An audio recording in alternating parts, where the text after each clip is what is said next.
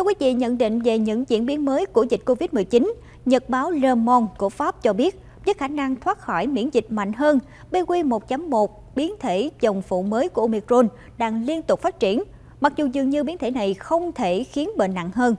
Ở châu Âu, Pháp là quốc gia có tỷ lệ lây nhiễm biến thể mới này cao nhất.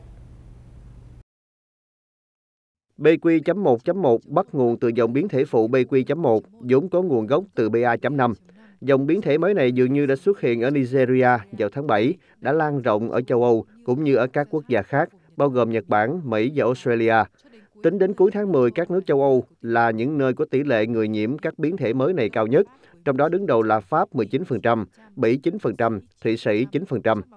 Trong báo cáo mới đây của Trung tâm Kiểm soát và Phòng ngừa Dịch bệnh châu Âu, tốc độ tăng theo ngày của BQ.1.1 cao hơn 11% so với BA.5.